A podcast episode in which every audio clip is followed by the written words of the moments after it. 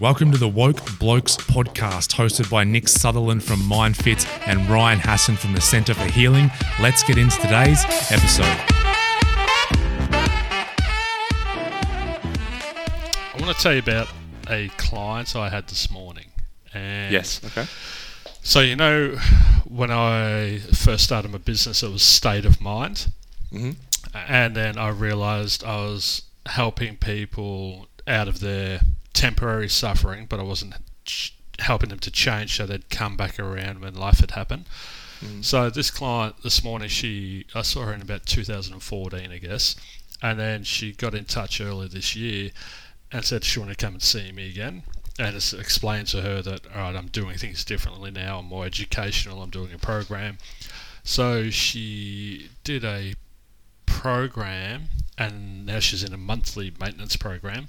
Mhm. And she came in today with this amazing story, and I think it perfectly um, sums up why I changed my business model.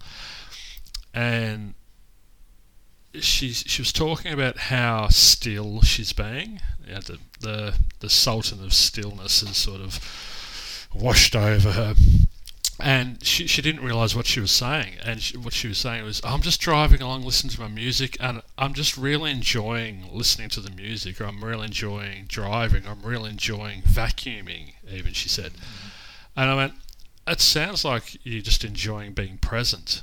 Yeah. And she goes, "Oh my god, oh yeah," and I said, "It sounds like you are a lot uh, more settled." And I said, "What you're experiencing is equanimity. You're an experiencing an equanimous mind. You're just observing. You are sitting in awareness, and there's no judging. There's no good or bad, right or wrong. It's not this song's stupid or that tree's weird or the weather's terrible. There's no narrative." you know, you're not in that stream of thought. You were just sitting in observation, in awareness, in stillness. And she's going, ah, it feels so nice. And I'm like, it's, it's great. Yeah. But it was amazing listening to this person talk about it who'd never really experienced it. Yep. And it genuinely filled my heart and soul just, just hearing her describe it. But more importantly, to learn that she had developed a capacity to create that for herself now. And she spoke about uh, uh, she didn't like conflict, and she went into work last week and she said to her boss, I'm changing departments.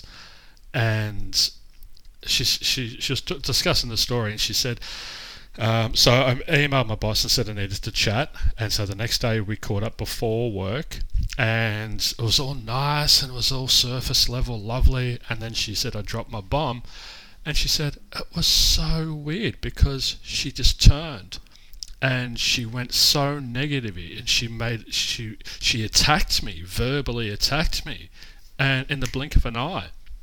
And I said, so what happened was you observed her mind going to these distortions because she wasn't getting what she wanted, and you saw her enter suffering, and then you felt her projecting her suffering onto you. And she goes, and I could just see it, and I just sat there, and all I remember is going, this is so interesting. she didn't take it personally, and I said, you know, you doing your job made your manager happy. So now that you're not going to there, you're making her unhappy in her mind. You're the source of her happiness. As soon as you disappear, she's codependent on you. You're, you're suddenly the source of her unhappiness. So that's why she's attacking you. And she goes, "J- but just sitting there watching it unfold, she goes, it was so, so interesting.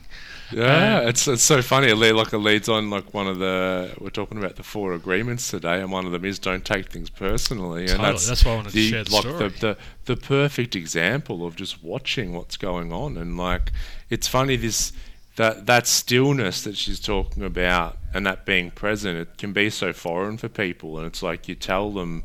You know, you're, you're just you're being present. You're not anywhere else. Whatever you're Hmm. doing, you're just doing it. And they're like, Oh yeah, like it seems like we're, we're in a society where that's so foreign. It's kind of like it needs to be reflected back to us. That's what's going on to be understand. Oh wow, that's amazing. I think Tit Thich Nhat Hanh talks about it in the Miracle of Mindfulness, and he's like, you've got this really juicy plum in the fruit bowl, and then you can't wait to eat this plum, and you're sitting there and you have to do the dishes and you're washing the teapot, but all you're thinking about is eating that juicy plum. He goes, You're not washing the teapot.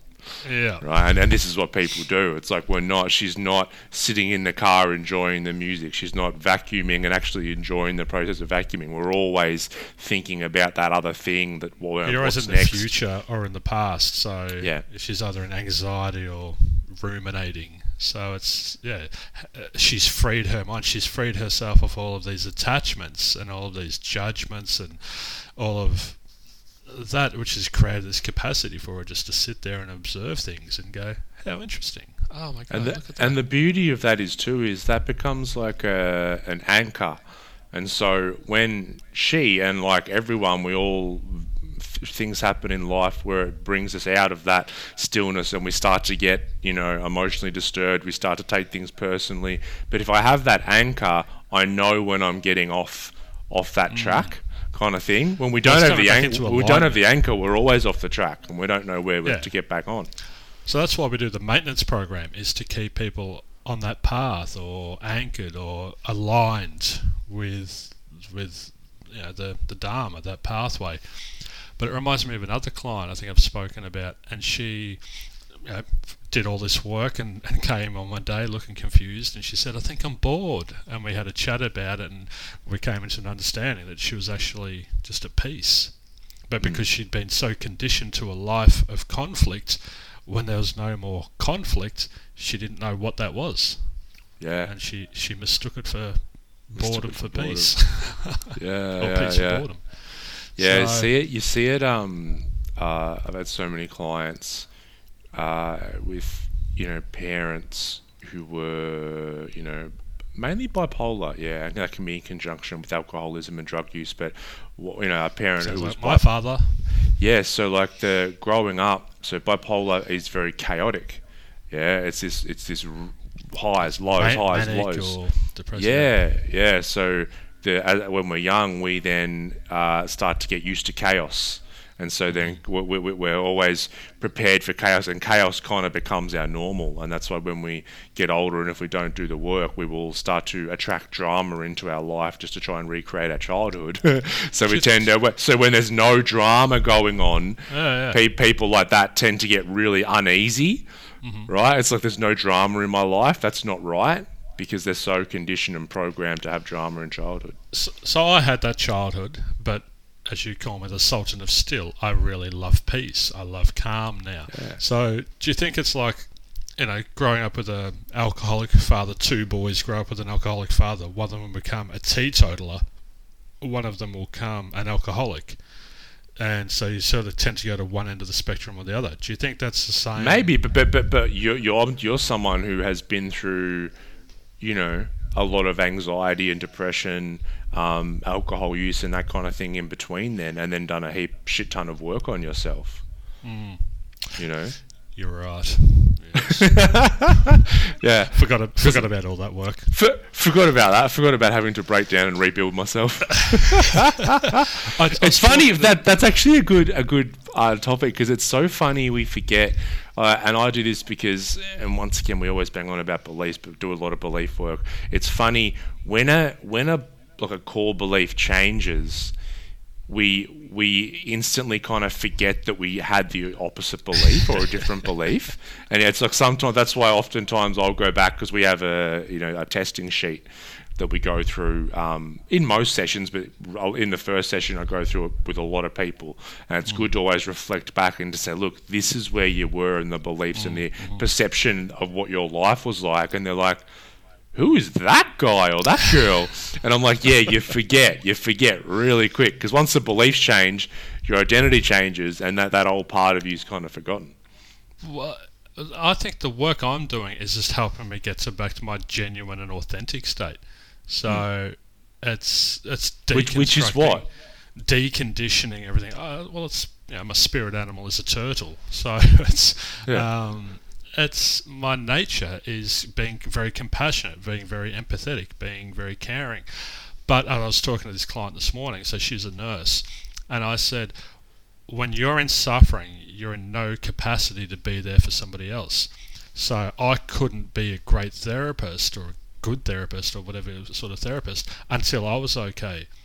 And I said, my role, my primary role is when a client comes into the room is to stay still, to stay grounded, to stay present because my clients are coming in very heightened. And so when I stay grounded, they're going to start mirroring me. They're going to start, yes. I'm going to start bringing them down. And just through being around my energy, they're going to feel a lot calmer. And then they're going to be able to be more present to listen to the all the stuff we're talking about. So that's yeah. why online therapy is, is good but I, f- I feel in person is always much better because there's that energy exchange. Yeah, yeah, and it can work. It can work both ways. You hear it a lot. This whole uh, holding space, and what does that mean? And it's just uh, what what container is the client coming into? Like myself and my friend Matt, have literally just done a course on this that we're releasing soon on understanding trauma, and one of the modules is mainly for therapists around. It's like if you're if you're haven't done your own trauma work and cleared yourself out, and you'll never clear yourself out fully um, because stuff will always come up. But yeah. if you haven't done that work, then um, it doesn't matter what modality you're using, it's not going to work if you get triggered by so, so, so let's say a client comes in and um, and they've got uh, mummy issues, right? There's some big stuff there with their mum they're holding on to, and and let's say that I have, and I, I don't, but luckily, but I, I well, I well, I, I, I did. We've all got issues with mum and dad, but I've worked on that. So, but but but let's say they suddenly start Shout out going. to Mrs. Hassan. Hi, Mrs. Hassan. G'day, mum. Uh, let, but we all do to, to a varying degree. Now, let, let's say that they come in and they start bringing this stuff up, and I have all this unresolved emotional stuff with my mum, then that gets triggered. And when you said about the energy, all of a sudden now an energetic exchange starts happening yeah. that's not beneficial for the client. It's like if, if I can't. An unseen it, shift that happens in the room. Yeah, and, and it starts reflecting. Yeah, it's oh. like uh, fear. You know, someone goes into fear and feels like they're going to start having a panic attack. And if I, if you can't hold space for a panic state and you start panicking, it's like a table tennis match, and that fear just bounces back and forward and gets worse and worse. It's yeah? like a parent with a kid in a supermarket, and I see this so often. I see the mum yelling at the kid, "Stop that! Stop doing it!" The kid, the kid's just being an irrational kid, operating yeah. off an irrational belief that I must get what I want. What I want is that toy. When I don't get it, I'm going to have a tantrum. Yeah, so that's the reality of what is. But the mum imposes her belief that you shouldn't do that. You should be normal. You should be more calm. You should go at my pace. Yeah. We're struggling. Don't you know we're struggling for money? yeah, blah blah and blah. and we're in a rush. Hurry up and walk at my yeah. adult leg pace. Get your little child legs to go at my adult leg pace. And you see them dragging them along, literally. Yeah. And the kids in an emotional disturbance. Yeah, the kids in suffering and then the, the parent comes along and goes, "Stop crying!" Gets heightened themselves, and then they heighten this pause onto this child who's defenseless. It's a sponge, and all of a sudden it's like, "Stop crying!" it's just a just a yeah. nightmare. Yeah, Absolute yeah. nightmare. It's the same thing. So, it's an it's an energetic exchange, just bouncing back and forth and because so because the adult. So someone needs to hold space, and the child does not have the capacity to hold space. And the funny thing is, the adult no. probably doesn't either. so every, every, all, all, these emotionally immature adults are trying to adult. They're trying to have these adult relationships. They're trying to be parents. They're trying to be role models. Yet they're at no capacity to do that either. Yeah, because we're just grown up kids. exactly. so I said to my nurse client this morning, uh, and shout out to her. You know who you are, and and and um, once again, super proud of what level you've been able to get to. But I said to her, imagine so. Uh, in, in ICU, you know, people have been through a f- severe physical trauma. That's going to come with a, an unforeseen emotional trauma. Mm-hmm and I said, imagine this, the state this person's in on an emotional level. They're in deep anxiety or deep suffering or something. And you come along and you're very aware and present and still and just at peace. You're going to be like a a, a safe haven for them. Like your energy is just going to wash around them, and yeah, you may be able to bandage their leg or you may be able to you know, stitch their arm or whatever, but your energy is going to start healing, start the healing process as well. Yeah. And she sat there and she's, oh my God, you're right. That's so true. It's so true. T- tell her to read some um, Peter Levine because it's, it's it's so prevalent. It's it's it's called so it's like the fear uh, the fear cycle, and so a fear cycle has to complete. And we've spoken about before how like in animals that fear cycle can complete and come back to a, a regulated state, whereas us humans aren't so good at that. and so and and and uh, people going through a trauma of yeah like car crash, whatever whatever's happened for someone to come into a hospital. So they've gone through a trauma, and so there is a fear response there. Then there's a circle that started, and um and, and a compassionate presence from another human being is one of the keys for us humans to help complete that cycle. And it's also Peter Levine talks about in conjunction with also discharging the energy from the body, but you need that compassionate presence. So go You back to the mum in the supermarket. This child is in suffering, yeah, and the mum comes along and says, "Stop crying." The mum's trying to stop the cycle from completing, instead of being compassionate and empathetic and understanding and kind and considerate and blah blah blah, and and facilitating that process. They're going, "Stop, stop, stop your emotions. Yeah, yeah, and then Shut, the kid shut your emotions down. shut them down. Yeah, and Suppress, suppress that shit." suppress it because it's easier for me as a parent if you suppress it and do, and become a robot. And, and and and I'm going to assume that that's not going to run into any issues later on when you become a teenager or older. Uh, adulthood is just undoing everything that happens to us in childhood, isn't it? yeah. Yeah yeah it's it's it's, it's coming full circle. It's like now we've got the capacity um, and we've learned how to live in a society and have these social norms but then we still have all the childhood programming just to undo So you uh, you let the cat out of the bag earlier, but today's podcast is all about the four agreements. So before four we get into the four agreements, what the fuck does let the cat out of the bag mean? I thought we were going to do beating around the bush Oh, we are beating around the bush. Oh, well, let's not beat around But the I'll- bush. Yeah. Well, let's start the cat. So, le- do you want to take over the beat around the bush one?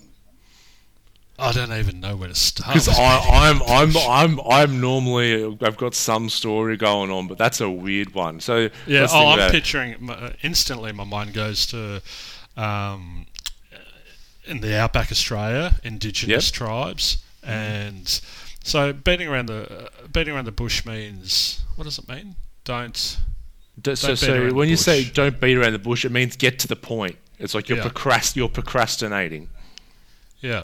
So uh, yeah, I don't know. I'm, I'm just picturing an Aboriginal bloke with his with his spear or his stick just whacking around the bush because he's trying to get a food source out from under the bush. Maybe there's some ants or maybe there's a snake or something. So he, you know, they they live under the bush, under this specific bush. Right. So he starts whacking around the bush because his missus is there going, Hurry up, would you? I'm hungry. Get to the point, get me meal. And so he's like, Oh, no. No. But then she's like, Don't beat around the bush. What about this? What about That this? What about what about uh, uh, okay? We're in the we're in the outback in the indigenous tribe, and all the, the men are about to go out on the hunt, and um and, and hunt for some food. But one of the guys is he's he's meant he's trimming this bush with some ancient tool, right? And but he is he's actually quite scared of going on the hunt because he hasn't been on many and he hasn't had a good experience. So he's got fear. He's more of a healer than a hunter. Yeah, yeah, he's got a lot of you know this feminine energy, and maybe he feels like he should be the shaman of the of the tribe, and hunting's not his thing. But they need to initiate him through that. So he's he's trimmed the bush, so he's beat the bush with the uh, si- large sickle type object, but it's done. But he does he keeps doing it because he wants to not go out on this hunt, and the whole group are there going, mate, waiting, stop beating, waiting." s- stop beating around the bush. We've got to go and get dinner for this whole tribe. And he's like, all right, and and he goes, and he ends up There's- going. He's dragging his feet because he, he doesn't want to go out there, so he's just going to keep beating around the bush. Yeah, but then he does end up going on the hunt, and then when they go out on the hunt, an unforeseen uh, mishap happens on the hunt for the animal, and one of the other hunters gets really, really hurt, and then he actually steps down and puts his hands over the wound and heals the wound with his hands, and the rest of the hunters step back in, awe and go, "Oh my God, this man is a shaman!" And from then on, he becomes the shaman of the tribe, and um, and is a healer from there on. From from there. And and he can beat around as many bushes as he wants to. Yeah, and he does. He he beats around bushes and, and gets certain plants for certain remedies because that's what his what his calling was. I don't know which dark part of me just thought of that one. Should I? So, no, it's I, I reckon. I reckon. I've been thinking the same thing the whole time, and, and, and, and, I, and I wasn't going to say it either. Okay, Move. I'm going to run with it. Let's- so there's a okay. prostitute in old England in the 1700s, in like down at the docks in London, and this this sailor's been out at sea, and he pulls in and he goes to the pub and she sidles up to him and she's like, "Hey, honey, do you want to?" Be? He's like, "Fuck yeah, I've been out at sea for months. Of course, I need some action." And uh, gets in there, and you know the 1700s. They haven't heard of you know taking care of um, the the landscape, Yeah. and uh, and she's in a rush as well. She's trying to get clients through. She's like, I need to make some money, and he's like sitting there. He's like, Oh, I'm cherishing this. I'm just gonna gonna take my time with this. It's been so long, and she's like, wasn't what I Fucking stop, thinking. Stop this beating around the bush, would you? by the way. Stop, stop beating around the bush. And it would have been quite the bush back then too. it would have been a, a thick hedge, perhaps. Thick edge. Oh, and so she's just grabbed him and just, yeah, basically had her way with him, and he's, he's left way. very disappointed because it's he wanted to savour the moments, but uh, time is of the essence. Time is money, so don't beat around the bush. I, both of those are real possibilities. so the source of that people either came from ancient Australia or um, yeah, London town in the 1700s. Yeah. Or Yeah. or oh no, it's a different time period, isn't it? I was gonna say both could happen at the same time. You know how that happens, like with the group the group consciousness, how like and an, an animal, you know, like uh I can't remember, it was a bird, I think. Like birds learnt how to use a stick to get sap out of a tree. Um, and it was really amazing. They just documented it, and then literally within the next couple of days, on the other side of the planet, birds started doing the same thing, and the, the birds can't like Yeah, yeah. communicate across communicate. each other, but it's like that, that that information was picked up in the collective. That's really interesting.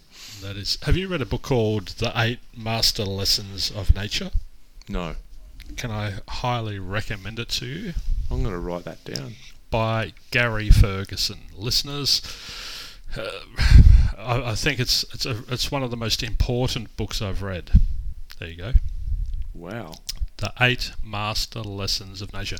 Because you know, obviously my work is, is based in Buddhist philosophy, and I talk to clients about living within the laws of nature. And I, I've always found it odd how humanity and humans seem to think we're outside of nature, and we, we tend to look at nature, we tend to use nature, we tend to walk through nature. Um, instead of understanding that we are a part of nature, we're just another species within nature. Um, yeah, so it's it's it's all these. I always advise clients to look to nature for advice because it's so simple. It's like one tree is not sitting there judging another tree for being different, you know. So uh, how how what can we learn from nature? And then I came across this book called The Eight Master Lessons of Nature. I'm like, oh, I'm gonna you, check Gary that out. Ferguson. Yeah, Check- amazing. I'm, ch- I'm checking that one out. But today Don't beat around the bush, man. Just let's let's stop it. beating around the bush. Uh, We're going to just talk about the Four Agreements today. A lot of you listening would have heard of this book by Don Miguel Ruiz. It's one that because both he's your man crush. Uh, look, yeah, he's my man crush because, you know, your voice. I, what happened to it? What did it do? yeah, he's my man crush. It went high. Did it? Okay. Let me put my de- let me put my deep voice back on. Go on, Barry White. Uh, so anyway, I've got a bit of a man crush on Don Miguel. That's my drive-through voice. We've spoken about that before. drive-through McDonald's voice. Um, so, because there's a lot, there's so many books out there. There's so many, you know, wisdoms, teachings. A lot of them are really Self-help. getting. A lot of them are getting to the same kind of point. Yeah, just with a with a different perspective.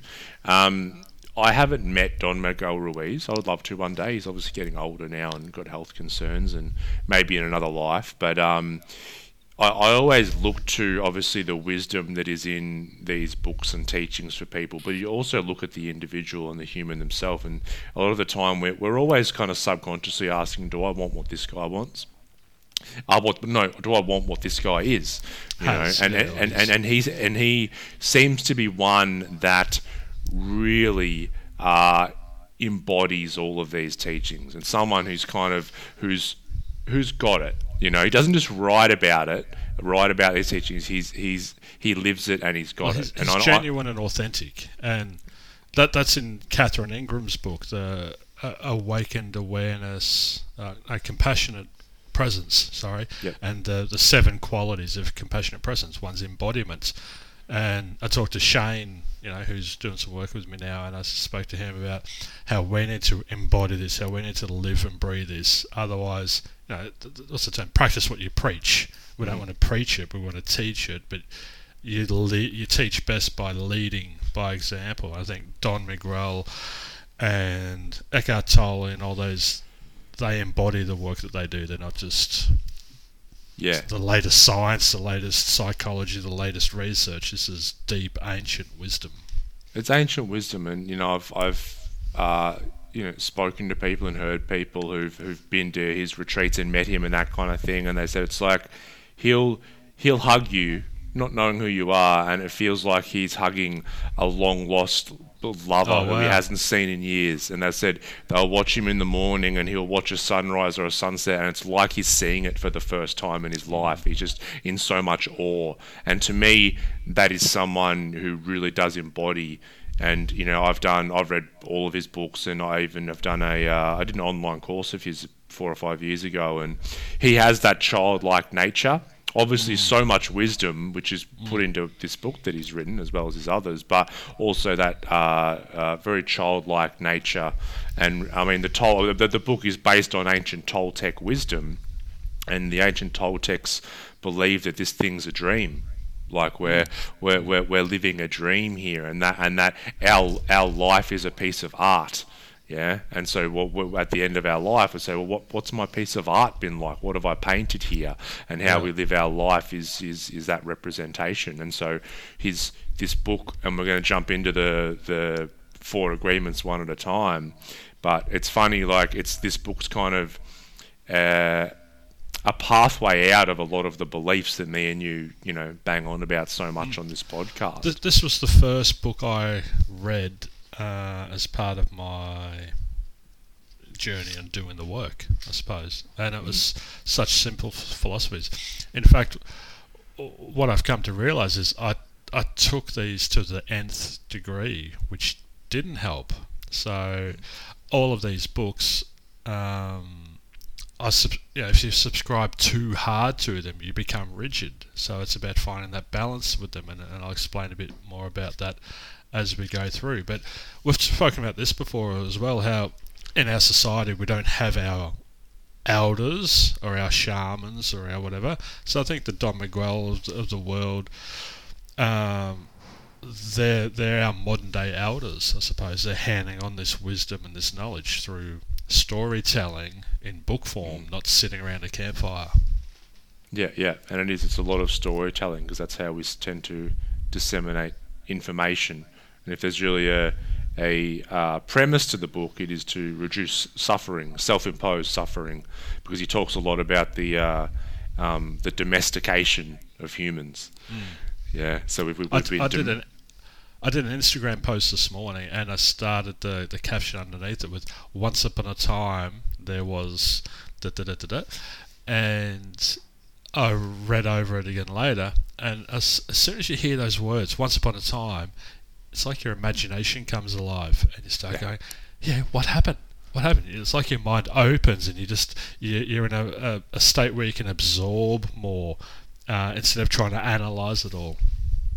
Yeah, yeah, it's it's interesting. It's like you, you can. Uh, I would start writing blogs when we started the business, and you, can list like exactly like his steps of what to do when you're in this current situation, and people like, oh yeah, it's like it's. But if you if you put stories, analogies, and all that in there, we start to understand a lot more.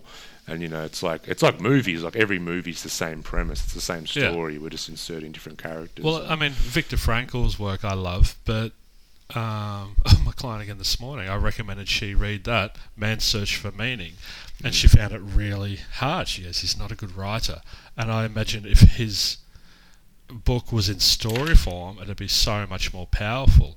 Where you come across Way of the Peaceful Warrior, I mean, that's just a, an amazing story. Mm. And the, the lessons are wrapped up in the in the story and in the narrative. It's not do this, do that. It's not an instruction manual. yes. So, and what's the what's the fifth agreement? Do you The fifth agreement is.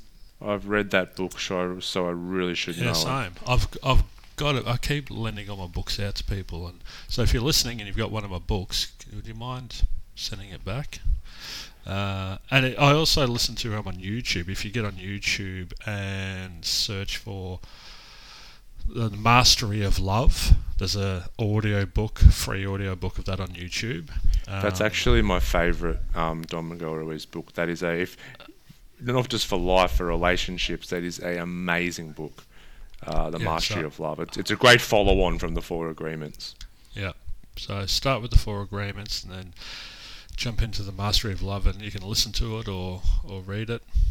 But um, I can't. I just I just tried to Google it. I don't. I can't. I've read the book, but I can't remember what the fifth the agreement fifth is. agreement. Didn't it come up on Google?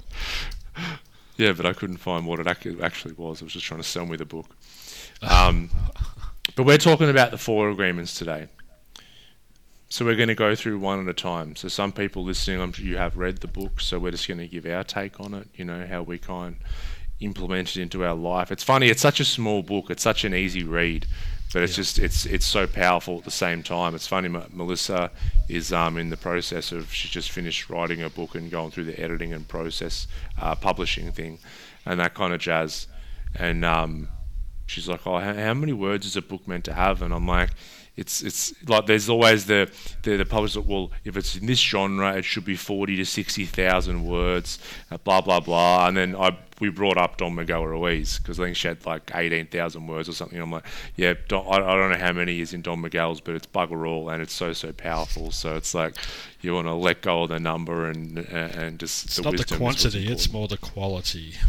Yeah, and I find like whenever I'm reading a Don Miguel book, like life just seems a bit easier because it's like he explains things that are just it's so simple and there's such deep truth in it.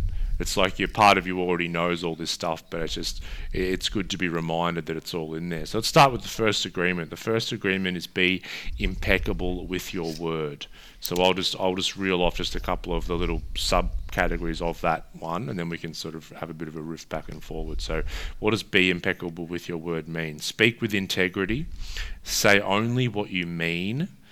Avoid using the word to speak against yourself or to gossip about others. Use the power of your word in the direction of truth and love. And he says this is the most important one. Marinate in that. Uh, I just while I was listening, um, I went through my Buddhist filter, and on the Eightfold Path is right speech. So it's basically you know they're Yeah. saying the same thing again.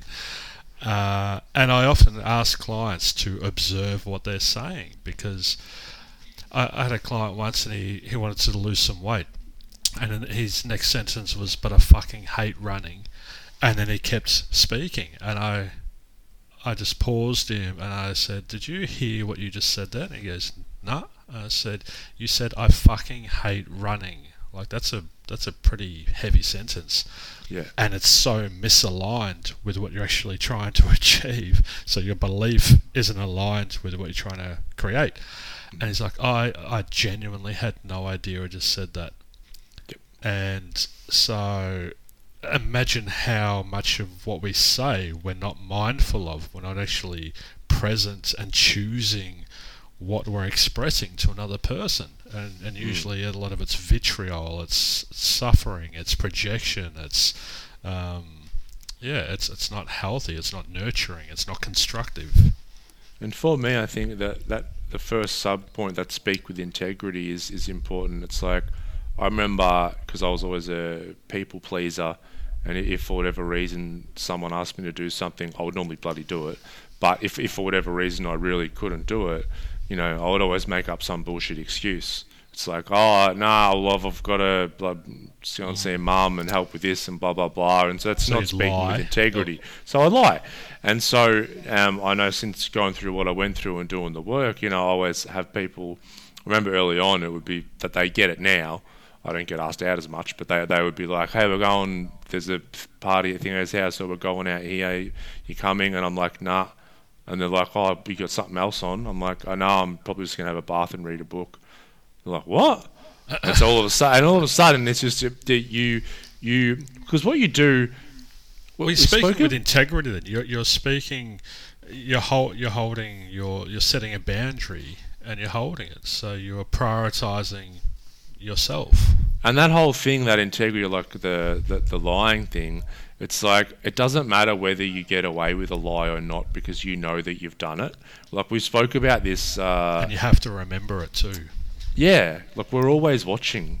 You know, we can't escape that. We, I don't know if it was last episode or a couple ago, and you said it's like the silly things that we do, and like, you know, we might have that chocolate wrapper, and we'll try and hide the wrapper at the bottom of the bin, so so no one finds it.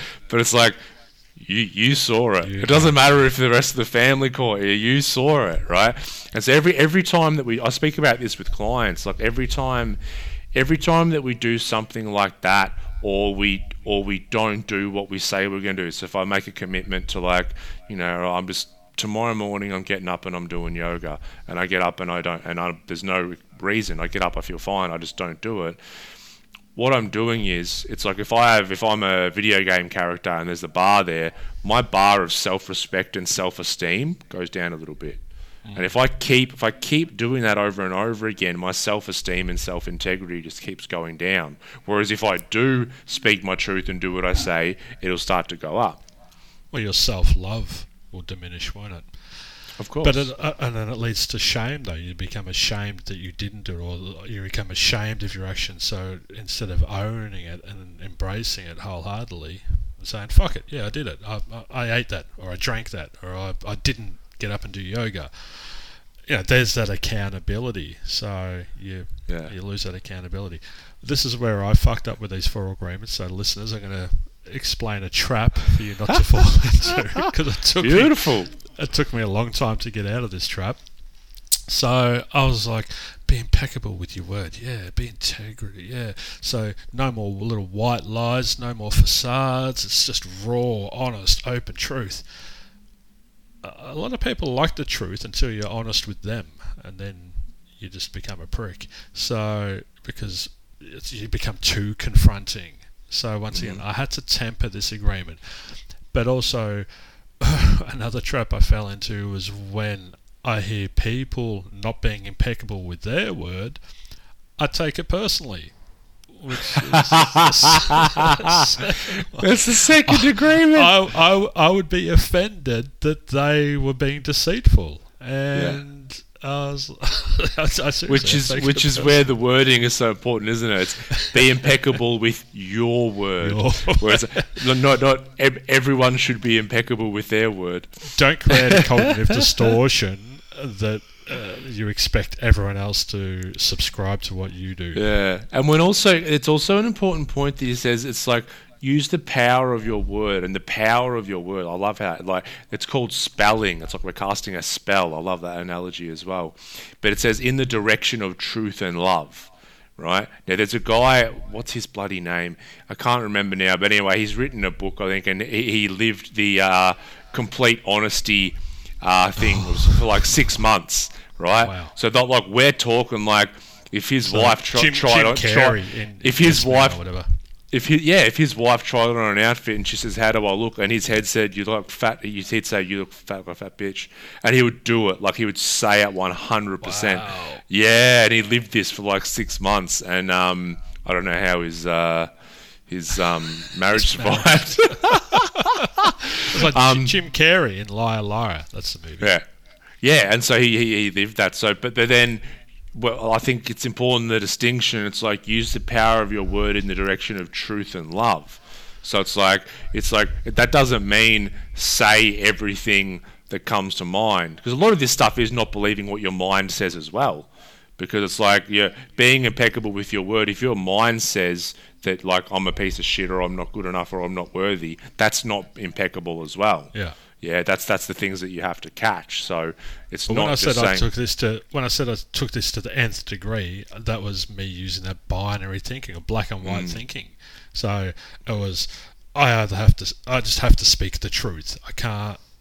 But I, I yeah I didn't real I didn't sort of I forgot the old in the direction of truth and love and don't expect others to do it as well. Yeah okay. Yeah. yeah, you must have missed that bit. I was so absorbed in it and yeah.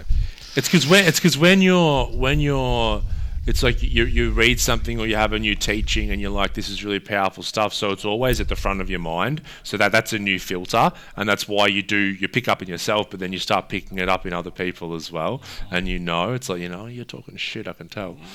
Um, okay so be impeccable with your word that's the first one. I think um, yeah s- say only what you mean. Avoid What if you the word- really mean that someone's fat?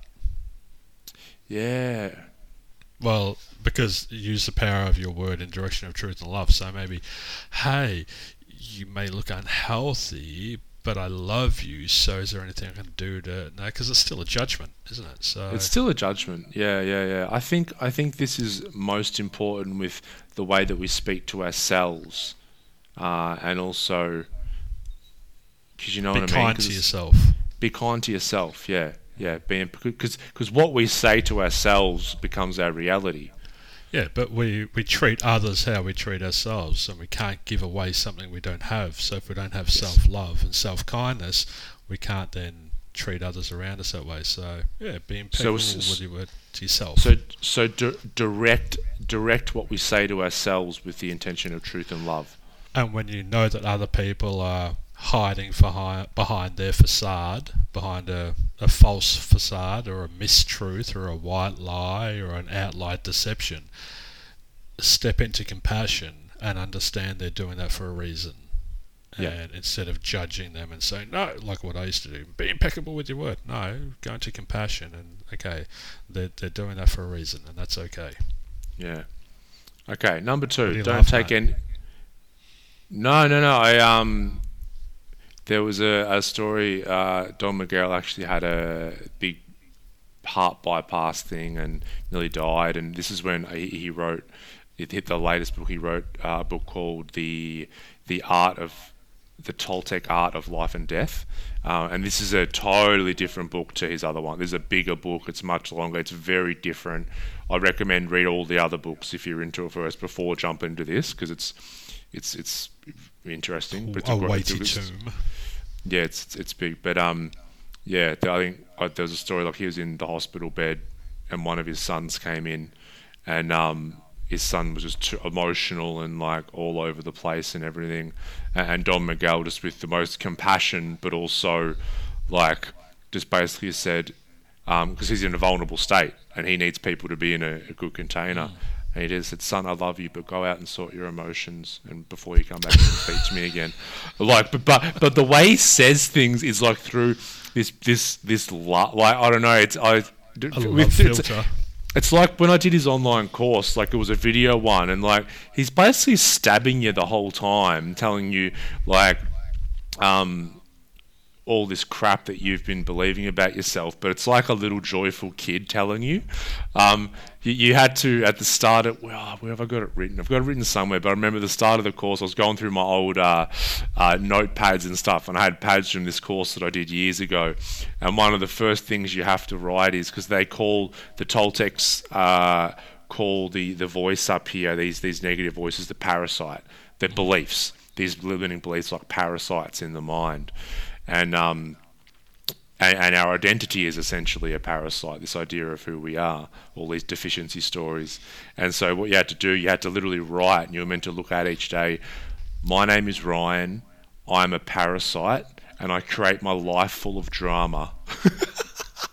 it's like it's like start with truth and write that remember down. The, remember the CBT course I did, and the little dude up front was like, "You're all ignorant. Yeah. You're all incompetent. You're all mediocre." Yeah. And I throw that at my clients, and they're sitting in a belief system of I must be loved, I must be perfect, and I must get what I want. And all of a sudden, I'm hitting them with you're incompetent, you're mediocre, and you're ignorant. And like it triggers them into so much suffering. But then we temper it with, no, that's only to a degree, as we all are, and that's okay. So you you, you can't change without that truth. You- You need something to break that illusion. Yeah, yeah. Truth. You have to. It has to start with truth. That's why, like everyone who's like when I do future work with people, it's like let's let's start off with really honestly where we are now, because people can sit there and do their affirmations. You know how it's like state your affirmations in the present tense. I am rich. I am abundant. Blah blah blah.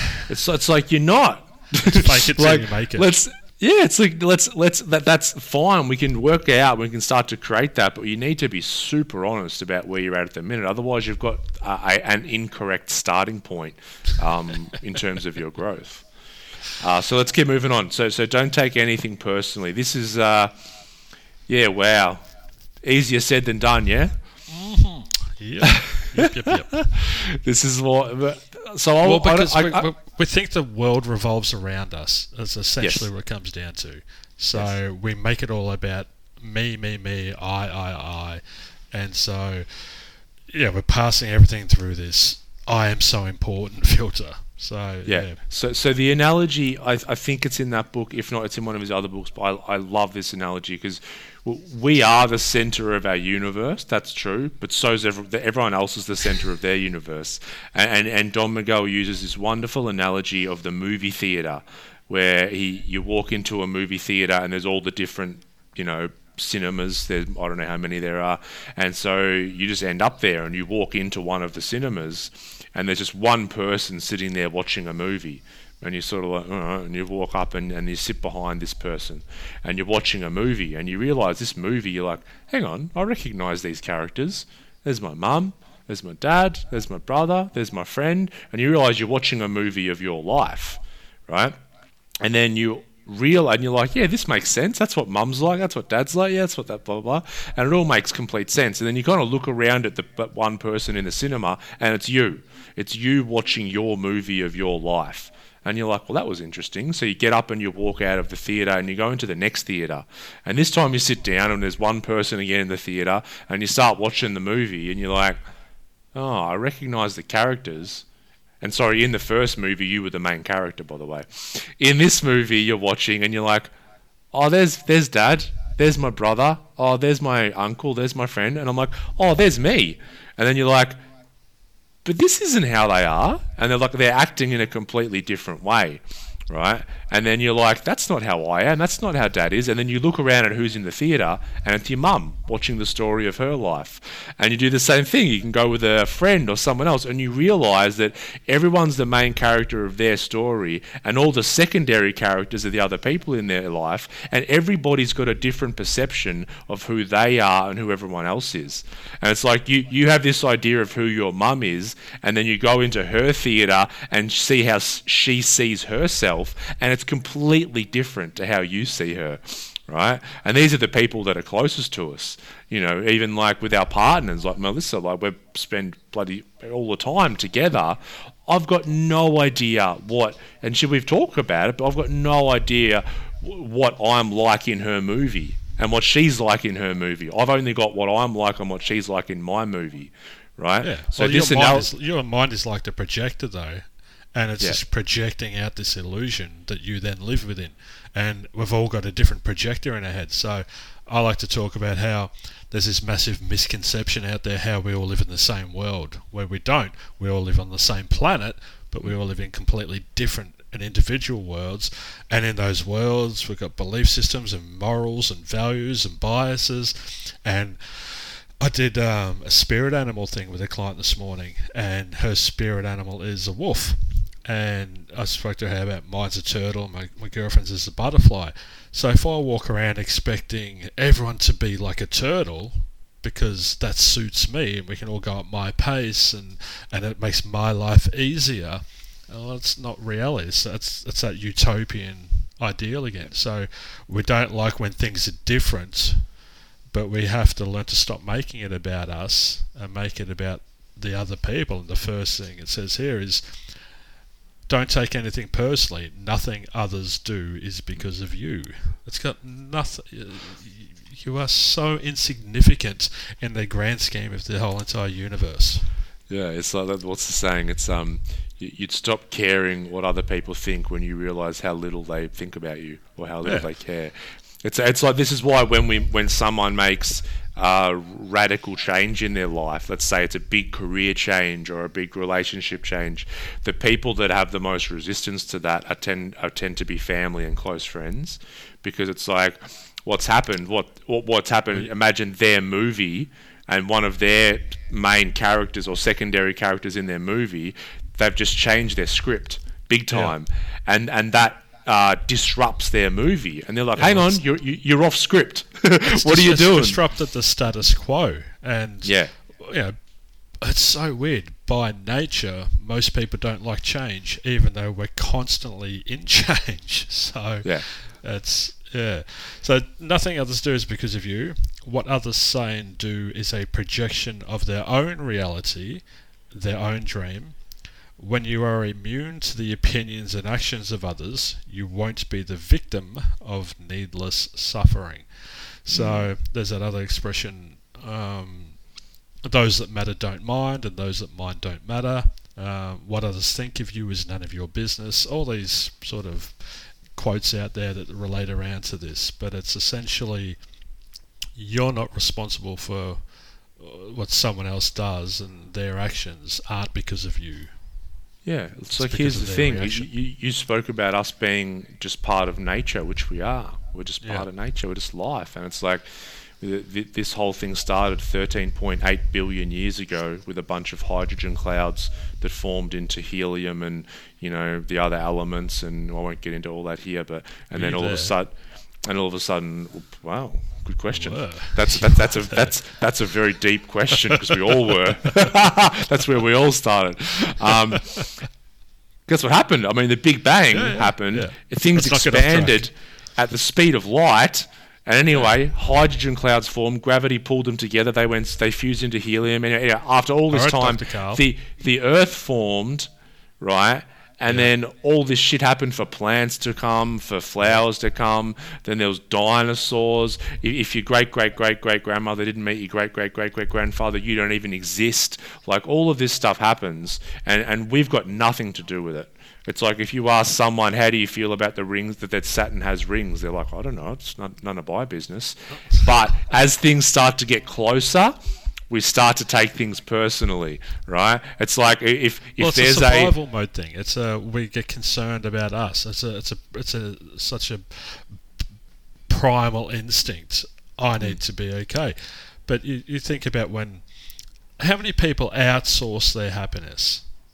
The majority. Yeah, mm-hmm. it's how many people do you hear say she makes me angry, or he made me so mad, or that made me so upset? No, it didn't. Your reaction to that stimulus was to become yeah. uh, whatever feeling you entered into.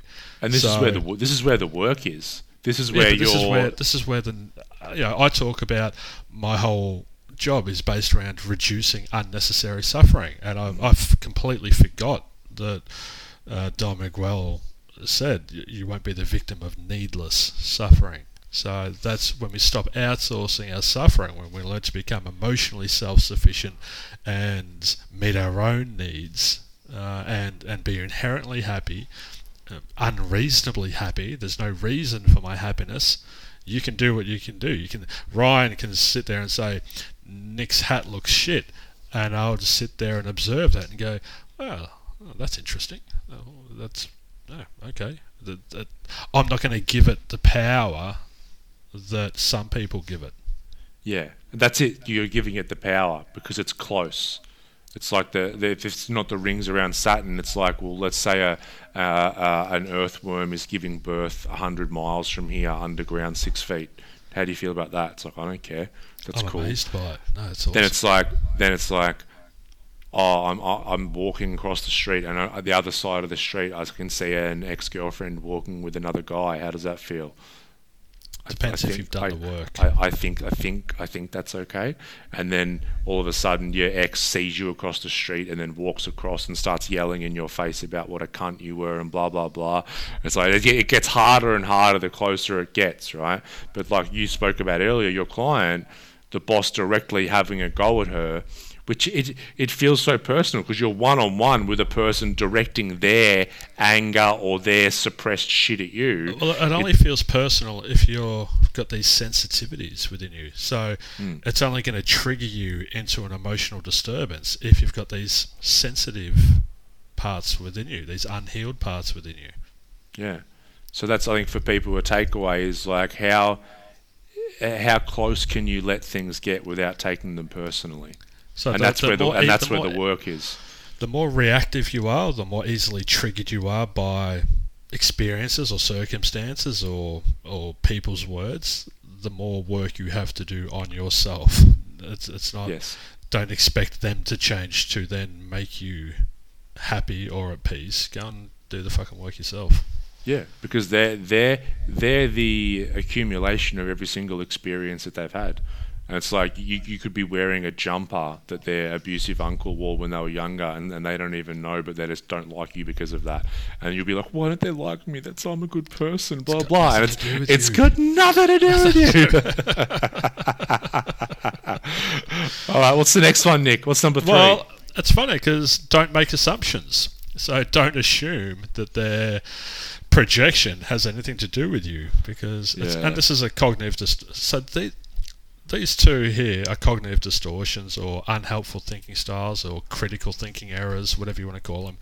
Taking things personally and jumping to conclusions, or crystal balling, or you know, I know she, I know this is going to happen. I know, I know he got upset because I did this. It's, it's our minds are leaping out of the present, and as soon as your mind starts leaping, which it has a natural inclination to do because it's trying to f- figure out and formulate and construct a reality. But it doesn't need to. You can just leave it sit here and once again to go back to just observing things. It doesn't need to keep assuming what's going on. yeah, you imagine, imagine, you know, your It's a, it's a join the, the- dot. the, the girlfriend the, the girl the girlfriend messages right uh, in the morning and says hey we need to speak tonight five o'clock and that's it and then all the, that mind will run to so many assumptions you know Well, I said it It'll- before when my girlfriend sent me a message while I had a client. Said, "Hey, give me a call when you're free." We'd organised to meet up that night for dinner because of the previous week. She had a lot of other priorities and kept me pushing me down the priority list. I felt I felt my mind trying to leap. I felt it trying to join the Yeah. dots, and I observed that, and I was like, "How interesting is this? Oh, this is this is cool." And but I because I was so aware of it, and because I've done all the mental reps, I could gently hold my mind and bring it back instead of letting it leap. But it wanted to leap to the conclusion that, oh, that's it, she's cancelling again, and I'm not going to get to see her, and I'm not going to get what I want, and I'm not going to be loved, and it's not going to be perfect, and it's all going to end in tears. which which is all a need for need for certainty and control isn't it Well, th- but that need for control is is based in anxiety. It's based in a fear.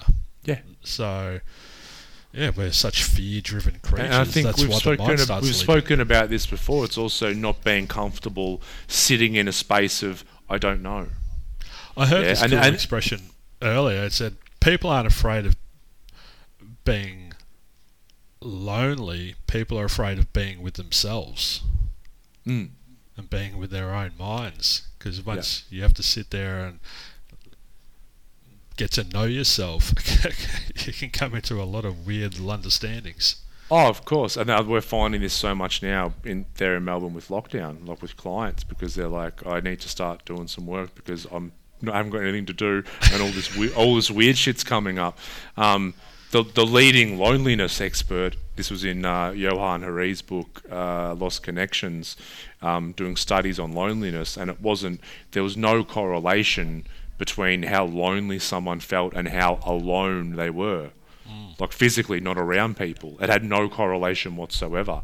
It's not. It doesn't. It it, it just means that because you can feel lonely in amongst a group, a whole crowd of Uh, people. The, the loneliest I've ever felt was in my marriage. Yep. And I was living under the same roof as someone, so I was constantly around someone, but because there was Yeah. no connection, because there was such a, a distinct disconnection, yeah, I felt very lonely. Yeah. One of the points under this one, which I'll just bring up quickly, it says find the courage to ask questions and express what you really want, which which obviously helps not make assumptions because you can actually ask. Uh, I was speaking to a client uh, last week um, who is once you know lockdowns over, they want to have this career change and just go back and, and study. And we were just having a bit of a chat about that. And obviously he said, yeah, there's some nerves around going back to school because his experience, he hadn't done like school was for him 20 years ago, you know. And and I said, what was your experience of school? And it was like, I hated it. You know, I was just trying to fit in. I slept half the time, or I didn't go. And and this is one of the big problems with school. We're in a socialization phase, and everyone's trying to fit in. So no one wants to put their hand up and sound silly by asking a question, which is what we need most. And I was explaining to him, I'm like, mate, going back and studying something that you're really interested in is going to be such a beautiful and different experience for you. I remember me when I went back and started doing the diploma in mental health and AOD, I would never ask questions at high school and that kind of thing. Like, I just didn't want to put myself out there and just stay hidden, you know. And in that class, because it's something you're interested in and you're an adult now, it's like I, I didn't quite understand that. Can you just explain that a bit more? What does that mean? Blah blah blah blah. And all of a sudden, you, get- your learning becomes so much better as well. Well, you're not So that I- version of you. You're, you're such a more, hopefully, a more evolved version with a different Yeah, capacity. because we don't want to. We, we don't want to like uh, feel like we don't know something. Like even just chatting with friends, friends will bring something up, and, and you're like, oh yeah, yeah, that, We yeah. don't want to look. We don't want to look stupid. That's it. We Yeah. just want. We don't want to look stupid. And that happened with me with my my best mate we because I had stopped watching news um, for a long time. And you know we'd catch up and he'd be like oh what about some major years ago some major event had happened and um, and, and I'm just like I have no idea what you're talking about and he's like it was in Italy there was a huge bombing and blah blah blah and I'm like he's like it's literally been all over I'm like can you just tell me about it and he told me and he goes yeah look it up I'm like no you just told me we're all good now Well, and I remember I- my dad, my dad. This is a couple of years ago. This is a, this is because my mum, mum and dad. I hope mum and dad don't listen. to Dad won't. Mum and dad, don't, mum, mum might. But like, my dad is fucking obsessed with watching news. Like, they will watch the six o'clock news, then change channel for a six thirty, then the ABC news at seven. And I remember I was there at Lakes Entrance a couple of years ago, and um, I'm eating dinner with them because I want to connect everything. But the the news is on, and then mum's like, but something, something ScoMo. And I turn and I'm like, who's ScoMo? And my, my dad looked at me. It was so funny. He goes, Ryan, he's the prime minister of our country. like with the most disappointed eyes. And I'm like, Dad, I got, when this comes, talk to me about mental health, talk to me about all that stuff. I'll talk, I have no fucking idea what's going on I when it comes either. to the news. I'm. I'm in. I'm in. Has, I'm in Camp Ryan because I had no idea who ScoMo was Yeah. either. But it's that. Um, yeah, that that aversion to to looking stupid, and I think if we can. It says find the courage to ask questions and to express what you really want. We have such a an aversion again to expressing our needs. So I talk to clients about tell someone how you feel, tell them what you need, but then ask them if they can do that for you. So, hey Ryan, I'm I'm feeling a bit lost. Uh, can you uh, give me a bit of guidance? Is that something that you're capable of doing? So you, you check in just to make sure the person can can do it or not, and you're all on the same page. Yes, Nick, no worries. I'll I'll help you through. Here you go. Here's such and such and such. Oh, cheers, mate where if you don't ask for that, you don't communicate, you don't express or ask questions, and it comes back to that child, well, that childlike nature. Uh, I talk to clients about holding that space, but put the frame around that space of curiosity and wonder. So I'm curious to learn what what you just experienced then, instead of jumping into a judgment. Or oh, I wonder what would happen if you know we're more open-minded instead of jumping to a conclusion. Oh, I know you're going to. No, you don't. Just start with I wonder or I'm curious and see what happens. I was I was listening. Just this brought up a memory years ago. Uh, listening to a podcast, and um, uh, Christine Hassler, who I quite like, she's cool, and um, she was just talking about she had an experience where she had her house broken into. There was burglars and, and that kind of jazz, and and she said she was just uh, noticing the reactions that people had in her life, and most guys, you know, and this is advice for men. You know, most guys is like, that must have been so fucked for you. That must have been so scary. The guys who did it, we should find them and we should fuck them up and blah, blah, blah. And then she said she sat down at lunch with a guy and he'd done a lot of work on himself and everything. And all he said was, he said, wow, that must have been so scary for you. Tell me what you felt like. Tell me your experience. Yeah, and it's just so once again, it's just just opening I, I it up. I wouldn't even go into it must have because that's making an assumption. I would have just yeah, yeah, into, yeah oh, what, what was that like for you? Tell me, help me, explain it to me, help me to understand. Yeah. Because we all would have experienced it completely differently. It's funny, I laughed because I read in, in that. So find the courage to ask questions and to express what you really want. Communicate with others as clearly as you can to avoid misunderstandings, sadness, and drama.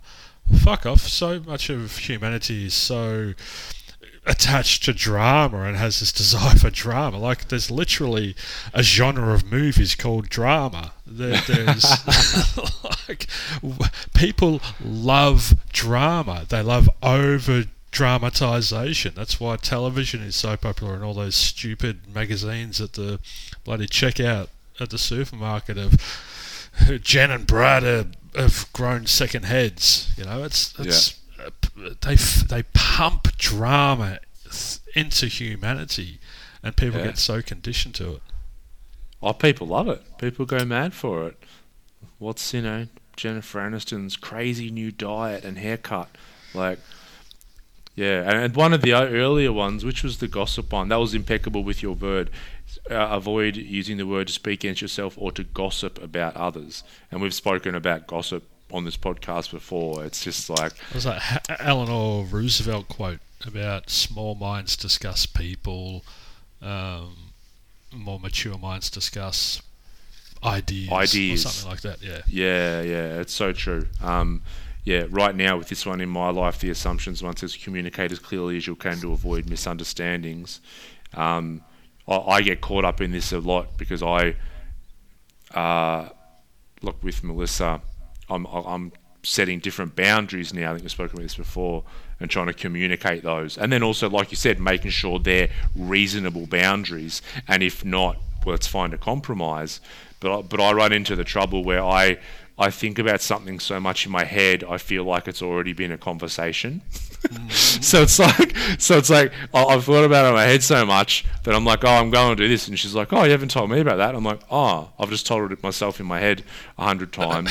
So once again, that, that's a my, communication thing. Yeah, I had that with my girlfriend a couple of weeks ago, Emma, and it was.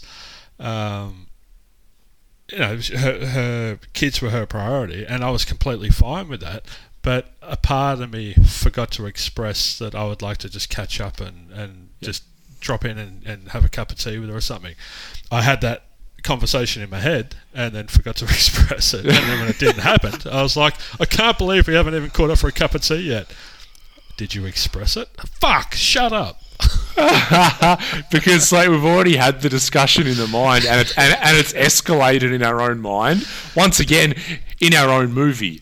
Yeah but this is yeah. this is this is how easy it is to set people around us up to fail. And this is a cognitive distortion to create an expectation that they should mind read. They should make an assumption. Yeah. they should make a leap of understanding and just automatically and instinctively know what my needs are most people don't even know what their own needs are, let alone your yeah. needs. So if you don't yeah. express them, if you don't say, "Hey, um, it's in a really extraordinary period of time, you know, isolation. I can't even leave my house to see. I haven't seen another person in five days. I know you've got lots going on with your kids, but can I just swing past for a cuppa?" Yeah. Like if if I don't say that, then when it doesn't happen, I sit there and I start fuming. I'm like, oh, that bitch, she doesn't care about me. She doesn't fucking love me. I'm not a priority. Ah, And then you start disqualifying the positives, and you start bouncing you should between know. You, you distortions and known. disturbance, distortion, disturbance, distortion. Yeah. Oh, the the pla the playful mind. It's a funny. And that, and that's why the, the last little subheading of this agree, this agreement is with just this one agreement you can completely transform your life. it's true. yeah, Like it's true. I mean, if you stop or if you drastically reduce the assumptions that you're making in your life, you're stepping more into the reality of what is. Yep. Oh, that's Love it.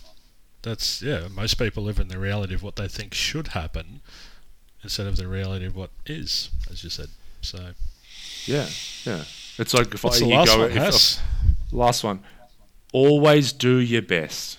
Oh, that sounds nice. Now we need the subheadings are very very important for this because that sounds like you know I've got to be uh, you know killing it every single day. But the before subheadings are, before we go into those subheadings, can we just l- loop back around to we're all incompetent, we're all mediocre, we're all ignorant. Mm-hmm. So everyone is doing the best. You, your girlfriend, your mum, your dad, your wife, your boss, everyone is literally doing the best they can at that Yeah. point in time. But people take it personally and go, "Well, you're not doing these things." No one wakes up in the morning uh, your boss doesn't wake up at 5 a.m. and go, Today I'm going to make Debbie's life hell. And I'm going to give her all this paperwork and I'm going to tell her to stay back late because I know she's got a date tonight and I'm just going to purposely interfere with her life. But that, that doesn't happen. That does not happen. But people take it personally after they've made the assumption and they don't understand that we're all incompetent, we're all media. None of us can be the best at everything. We're, we're always going to ebb and flow. So the I truth is um we're all we're all everything. oh, you knew, you knew, you knew that was coming. You, you jumped to an assumption. we're, we're we're all everything. I love um. Uh, what do you mean by that, right? Dr. John Demartini's work uh, is all about you know balancing perceptions and um, you know owning traits. And so he's like, you know, if, if, if someone a trait in someone else pisses you off, it's because you haven't owned that trait in yourself. And he's a very fastidious man. He does the work. Um, I watched. There's a really good video of him on positive thinking um, around how he heard positive thinking was the way to go, and he went through two years, and I, I can't. He, he read it, literally every single book there was at that time on positive thinking. He took the most uh, used positive thinking words out of all of those books, s- summarized them, and put them on notes. He had reminders on his phone. Anyway, this is whole process of two years, and he would monitor it by checking in with alarms how he was feeling on a score of like minus ten to positive ten. So he's he's he's yeah, he's goes hard. Anyway, after two years, he realised, on average, he was right in the middle. After all of that work and all of that time, and that's why that's when he sort of realised that everything is neutral, right? And there's always two sides to something, and you can tell yourself positive stuff as much as you want. You know, there- there's this neutral part. But anyway, the, the point that I'm getting to is he talks about traits, and he went in and the dictionary to find out like how many traits are there of, of human beings, and there was like I think it was 700 or something, and he went through all 700, and he found out at some point in his life where he'd exhibited that trait. So he, and, and then he can he does that with other people, and he's like, we, we all are all the traits. It's like we're humans, we're this this creature, this animal, and we exhibit all of these traits. And so the traits that then we do, we decide that we don't like and we try and suppress um, is where we start to see them in other people and not like them, right? Because then this comes down to shadow work and that kind of thing. So I'm just yeah, I, I always like that that we are we are everything. Like every trait that a human being is capable of, we have exhibited at some point in our life. But if you're stuck in a belief that, and it's a cognitive distortion as well, it's an irrational belief that's created this cognitive distortion. If you have this belief that my mum should have loved me more as a child, once again, you're living in the reality of what you think should happen, then you're in no you're stuck you're keeping yourself stuck Yeah. in that suffering where you can step out of it by stop making it about you and make it about your mum and coming up from compassion and empathy and go oh well what actually was mum experiencing at the time? Oh well she was only really young. She was by herself. She didn't have any support around her. She was doing two jobs. And all of a sudden you make it about this other person and you go, oh, fuck, I've been stuck in this pity party for such a long time. Yeah, yeah. It's it, all of a it's sudden, acce- it's acceptance. Yeah, you go I around pop, popping all these balloons at your own pity party and walk out the door. Yeah, so that's what that's what we do with clients. So once we go back and find out where these places they're stuck, we deal with our emotion around what happened. You know, when mum didn't Yeah. love me, they use that in this Yeah. example, and then we go back and we start tuning into mum and seeing what's because when when you're you know, you're because that's all we do. We're very narcissistic as kids. Everything's about us, you know. And we're just like, you know, what does this say about me? But once I deal with people me, carry I- that into adulthood as well, though. Hundred percent, hundred percent. And so then, then that's right. We can look at mum, we can look at dad, we can look who, whoever it was, and went, oh my god, they were just like everyone in every moment, like you said, are doing the absolute best they can with their current level of consciousness. And once we realise that, we can accept them for who they were at that moment and who they are now. And then acceptance is is great. We can you can find really good resolution with acceptance. But then even sometimes if we can go into gratitude and be like, oh my god, they they actually were doing a really good job based on the circumstances they were in. We can even be grateful for them, whereas before we were pissed off at them. And I used to use acceptance and forgiveness as the keys to to, to freedom and to, to happiness. Um, but I realized if you still have a need to forgive someone, then you haven't accepted. Because forgiving someone still means that they've done something wrong. Yeah. And so it's, it's that it's that trap. So yeah, acceptance and gratitude, or gr- acceptance and empathy, or acceptance and compassion, or something like all, that. all, all of this yeah all, all of this stuff can be a trap because even the whole idea of working on yourself means that you have you're deficient yeah. it's like it's it's it's, It- only it's, if you frame it that way, or you can frame it as I am trying to evolve. So I had to marry two two beliefs. Today I'm the best version of me I can. Today I am enough, so I'm not deficient. But Yeah. tomorrow is an opportunity for me to grow or to evolve. yeah and, and. I, I like the analogy of just i'm this is my human i'm ryan's my human vessel. And I and I want him to have maybe a different experience. Like, so and this is what I say with people. Like, I I see drug addicts now, and I'm like, there's nothing wrong with you. I've, I've I don't see you as less or more than someone who's you know a saint as opposed to a drug addict. There's no difference. But it's like, if you want to have a different experience in life, then then then we can work on that because but we don't want to come at it from a place of of deficiency because it's just like once again we're reinforcing the idea.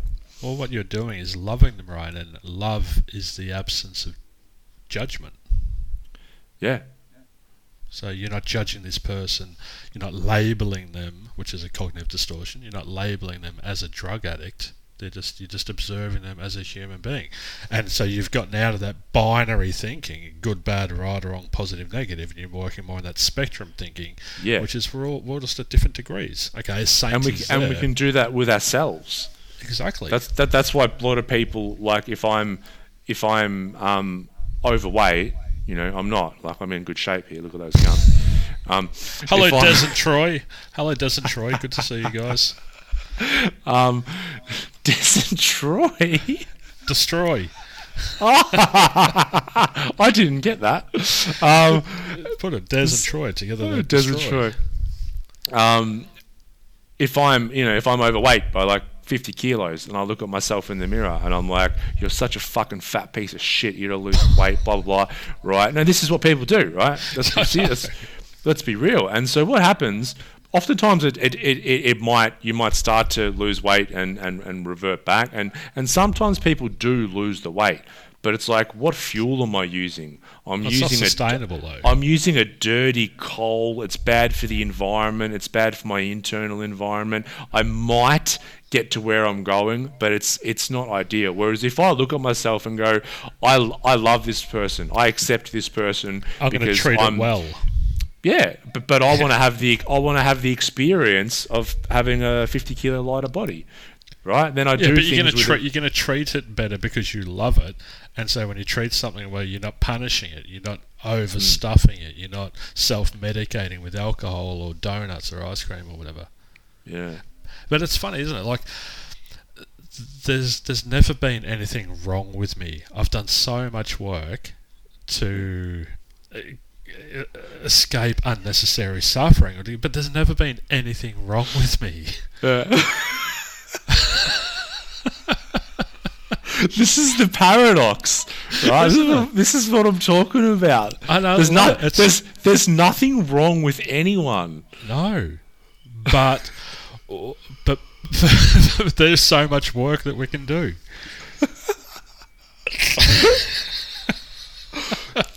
This like that's what I'm saying. Like we shouldn't have jobs, or, or we should be doing different jobs. Like I'm serious. Like there's what the ultimate realization there's that people human will come to is we'll- they'll they'll go, ah, oh, no, none of this shit that I'm holding on to from the past matters at all because it's over and it's done, and there's absolutely nothing wrong with me as a human being. My client, my client this morning touched on that. She said um, a, f- a friend of hers that she went to uni with, she found out on Facebook that she'd passed away, and this thought entered her head. She goes, "Nothing really matters." And I was like, "Have you been listening to Metallica?" And she's no, she's she's like, "Nothing really. It's, it's all just bullshit. It's uh, we, we we get so caught up and so wound up." Because of the attachments we've got of what we want and what we think should happen, etc. And she said, none of it is important at all. And but we, we get so caught up in the bullshit and the mediocrity of it all that we forget what's truly important. And that's when it's like you you, you then have to decide how you're going to do this thing. Because I found myself when I've when I have those realizations, I can find myself dipping into nihilism, and and like like nothing matters, and, and being in a dark become, place. We become apathetic, and You become very apathetic that's another trap. with with with it, which is yeah exactly another trap. So it's like, you know, yes, nothing does matter, but like, how am I then going to frame that? How am I going to live my life? Well, and, there was a, a lot of questions around Buddhism from people who first encountered it because they found they were becoming apathetic. They were det- detaching, or detach detach, detach. The mm-hmm. source of all suffering is attachment, so therefore I should detach. And you went, well, you can't really detach from everything, otherwise you're not connected to anything, and you are everything, as you said before. So it, it's learning to move past that trap and just once again come into love. Just love everything, love everything deeply and passionately, and be engaged in life. Um, Just don't subscribe to all the superfluous stuff. You know, let that pass you by and really f- focus on. engaged in life. I think that's that your client earlier you were speaking about who was you know listening to the music and and vacuuming while she was vacuuming. That's she was engaged in life. It's completely. Yeah, because she was in that in that moment. But she also sat in compassion when her boss went into suffering. She sat there and just observed her in suffering, and she was like, "Oh, this is really interesting." And she she wasn't affected by this other person. She didn't buy into it. She didn't make it Yeah. about her. She just sat there in in, in awareness. Yeah, it's it's hard. Look, I've I've had to try and learn that. Like being, we've spoken about being quite sensitive souls many mm-hmm. times on the show, and you know, running a you know, it's a bit different now, but doing online, but you know, running a, an outpatient rehab, and people who are addicted, who I love so much, are in so much pain, and um, so you do cop a lot of shit, like you know, like. The, and that not taking it personally has been such a, a, a, a hard lesson for me. Because you know you get people who are in a lot of pain and and you know they might be They're messaging you at a real rock bottom. And it's like you know you scumbags how dare you charge money for the like these like it's it's so irrational it's like how dare you like right now we've got this families of addiction course which we literally have not had one negative comment on the course like it's been we literally haven't had one. It's been all positive. It's it's been great.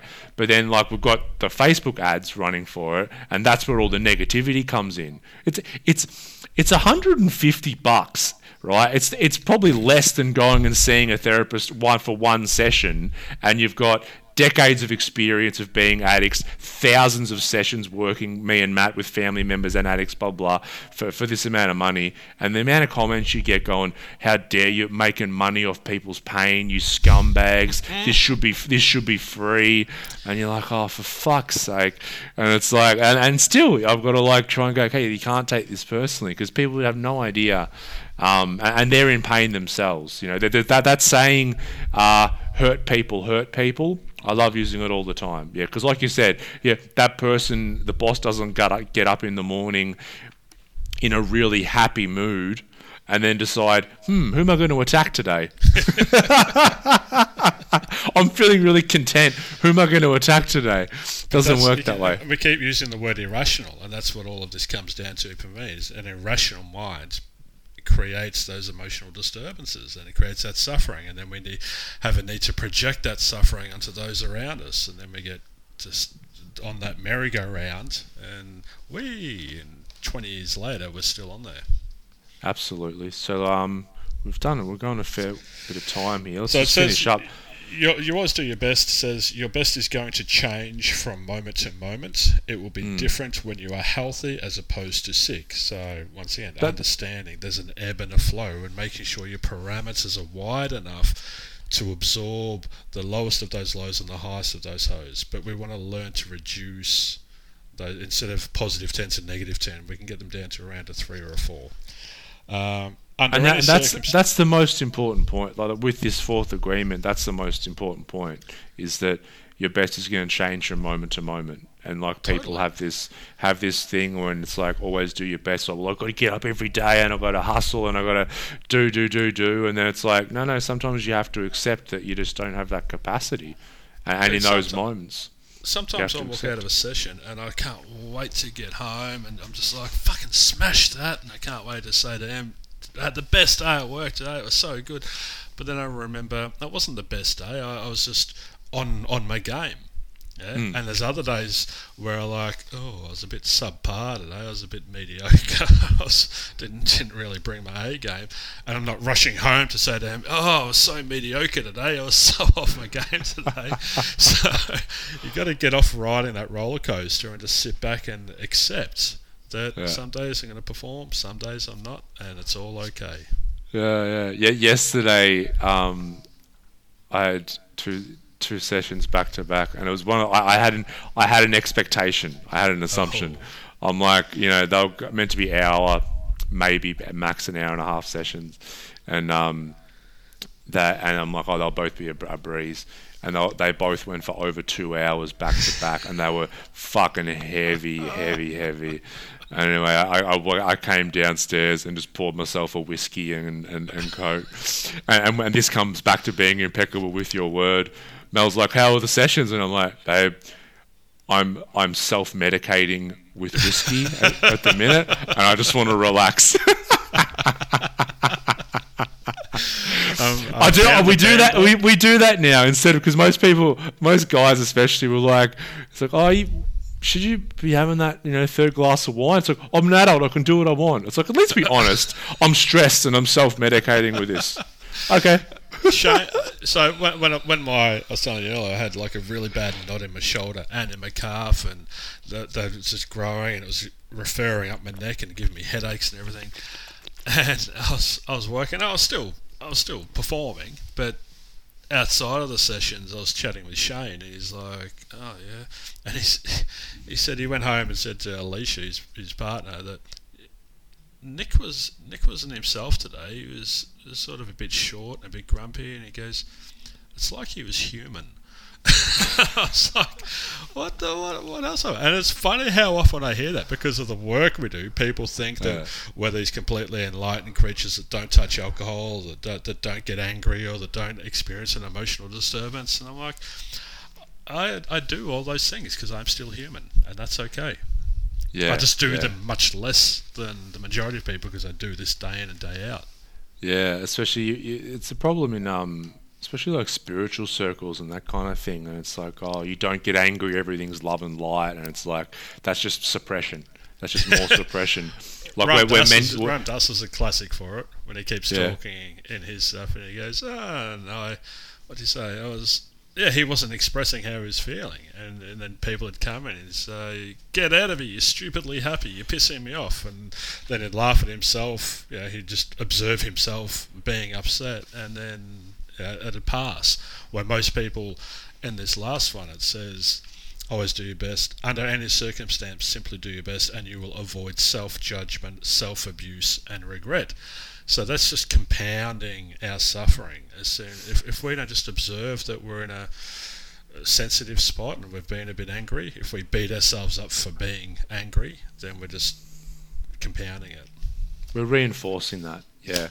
Yeah, and I think yeah, a lot of this I just I do like the analogy with a lot of these is this this it's it's all it's it's self respect, self esteem, it's it's acceptance, it's self love, and the bar's going to go down or it's going to go up. Mm. And a lot of people, a lot of people, their bar keeps going down, and the further that bar goes down, the more we we, we feel like we don't deserve a good life, we don't deserve to be happy, and then we fall into drugs and alcohol. But if we if we get that thing self-esteem up, then all of a sudden we attract the right people into our life in the right circumstances. That's that deficiency. When it goes down, we think we're we're, we're deficient. So we, yeah, yeah deficiencies. Well, this has been quite the John Holmes episode, hasn't it? It's been a long one.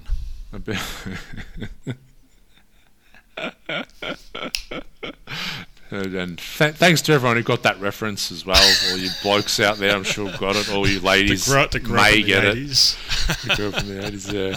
Uh, uh, so yeah, if you haven't already uh, read the Four Agreements, we recommend you read it. And if you have, uh, revisit it. I've probably read it maybe four times now. I reckon about once a year I'll pick it up and, and have a go for it. And and if you've read that, highly recommend the Mastery of Love. Like if you want to talk about.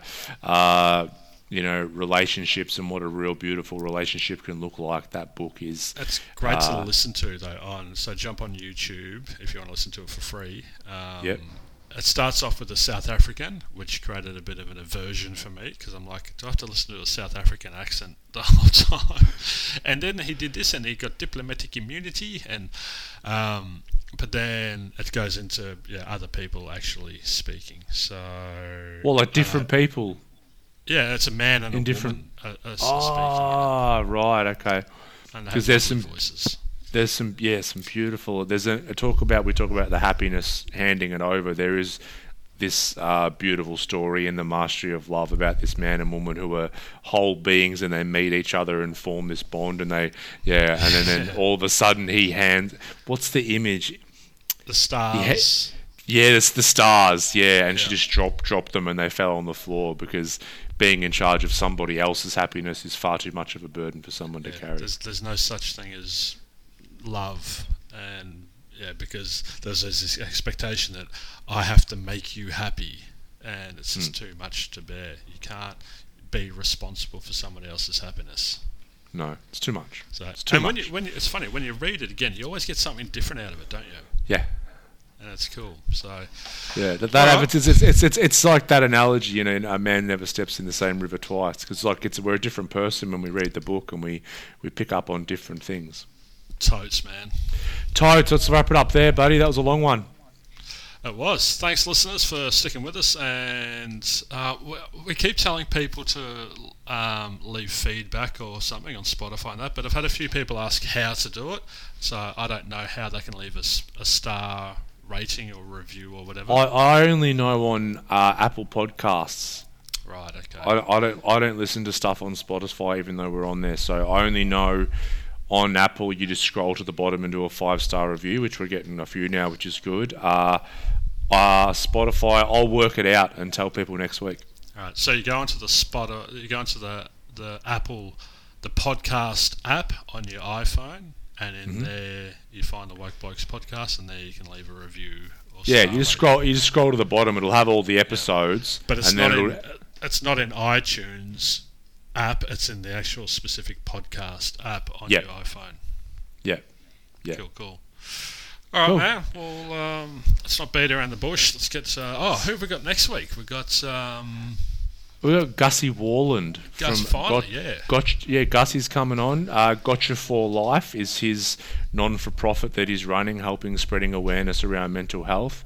Um, really looking forward to having a chat to him next week. Uh, uh, some of you may have heard of him. I actually uh, used to watch his shows on Foxtel, uh, like feels like fucking ten years ago when he used to go on the, the tours to the Ashes and sit with the Barmy Army. Ah, and he yeah, did yeah, he did one in India as well, and all that kind of jazz. And um, one of his best mates.